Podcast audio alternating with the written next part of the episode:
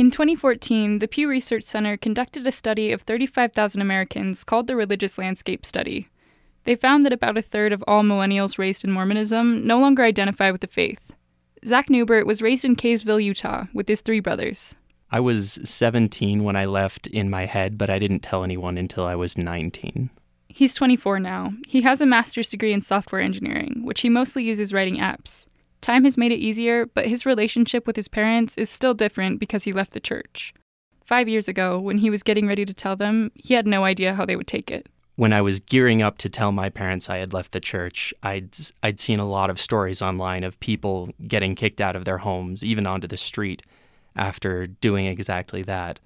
Uh, I had a friend who was in the Naval Academy, so I thought about it and I thought that my best fallback would be maybe to join the Naval Academy. So before I went and talked to my parents, I started filling out the papers to join that.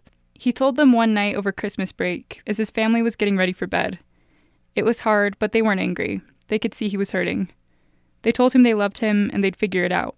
In my case, it's ended up pretty well. Despite the friction between my, me and my parents, we still have a pretty good relationship. For a lot of people, that's not the case. A lot of people, those differences are just impossible to overcome. Newbert is the only member of his family to leave the church. When his younger brother decided to go on a mission to convert others to the faith, supporting him was hard at first. It was pretty tricky to do that because I don't believe any of the things that he's going out to go and tell people. But after thinking about it for a while, I decided that it was my decision to not go on a mission, and I went out and did what I wanted to do. And he should do the same thing. He should do what he believes in. Other aspects of the faith divide are smaller, more everyday things. I'll go see a movie on a Sunday or have a cup of coffee, have a beer with friends after work, that kind of thing. These things may sound insignificant, but they remind his family that he isn't keeping the Sabbath day holy or keeping the word of wisdom.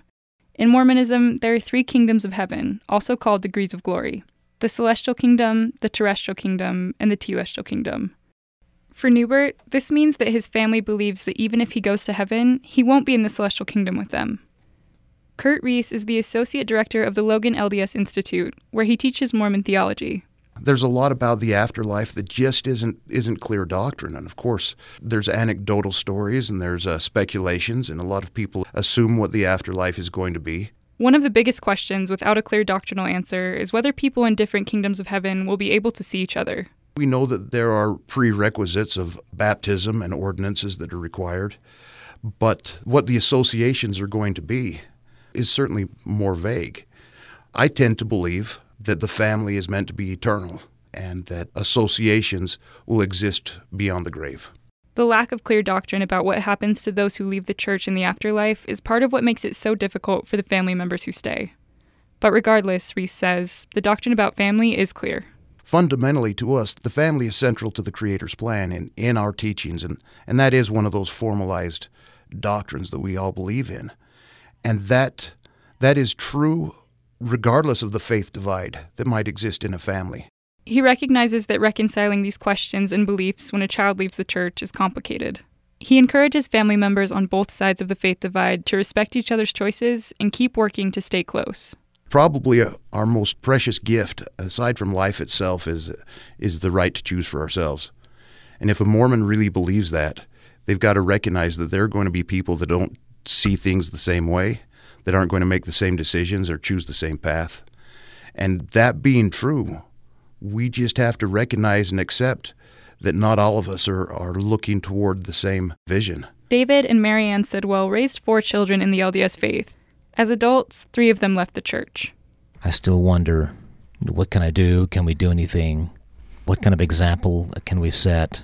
Uh, those things still are almost constantly kind of going through my mind throughout the day or the week. David says his kids are good, kind people who always thought for themselves. He and Marianne never considered rejecting them because they left the church. We did teach them with the mind that they should question and think. Whatever they're going to do, they shouldn't do it blindly they were thoughtful about it. They That's true. They for the most part they were good about discussing it, asking questions, trying to understand, trying to be respectful, and we feel like we owe them the same thing. We should be respectful of their decisions. However, Marianne says other people don't always see it the same way. Your child left the church. Isn't that a devastating thing? Her answer is a resounding no. They're not dead. They're still contributing adults and good people. Like he said, they are good people. We are not devastated. We are proud of our kids. Between 1980 and 2014, the LDS Church's retention rate fell from nearly 90% to 64%. As more people leave the religion, more LDS families find themselves facing and overcoming faith divides. With Utah Public Radio News, I'm Katherine Taylor. The UPR original series Crossing Borders is a year long storytelling project between UPR and the USU Office of Global Engagement, providing services for international students and scholars, and facilitating study abroad opportunities for students and faculty. Details at globalengagement.usu.edu. And to explore more of the Crossing Borders series, head over to upr.org.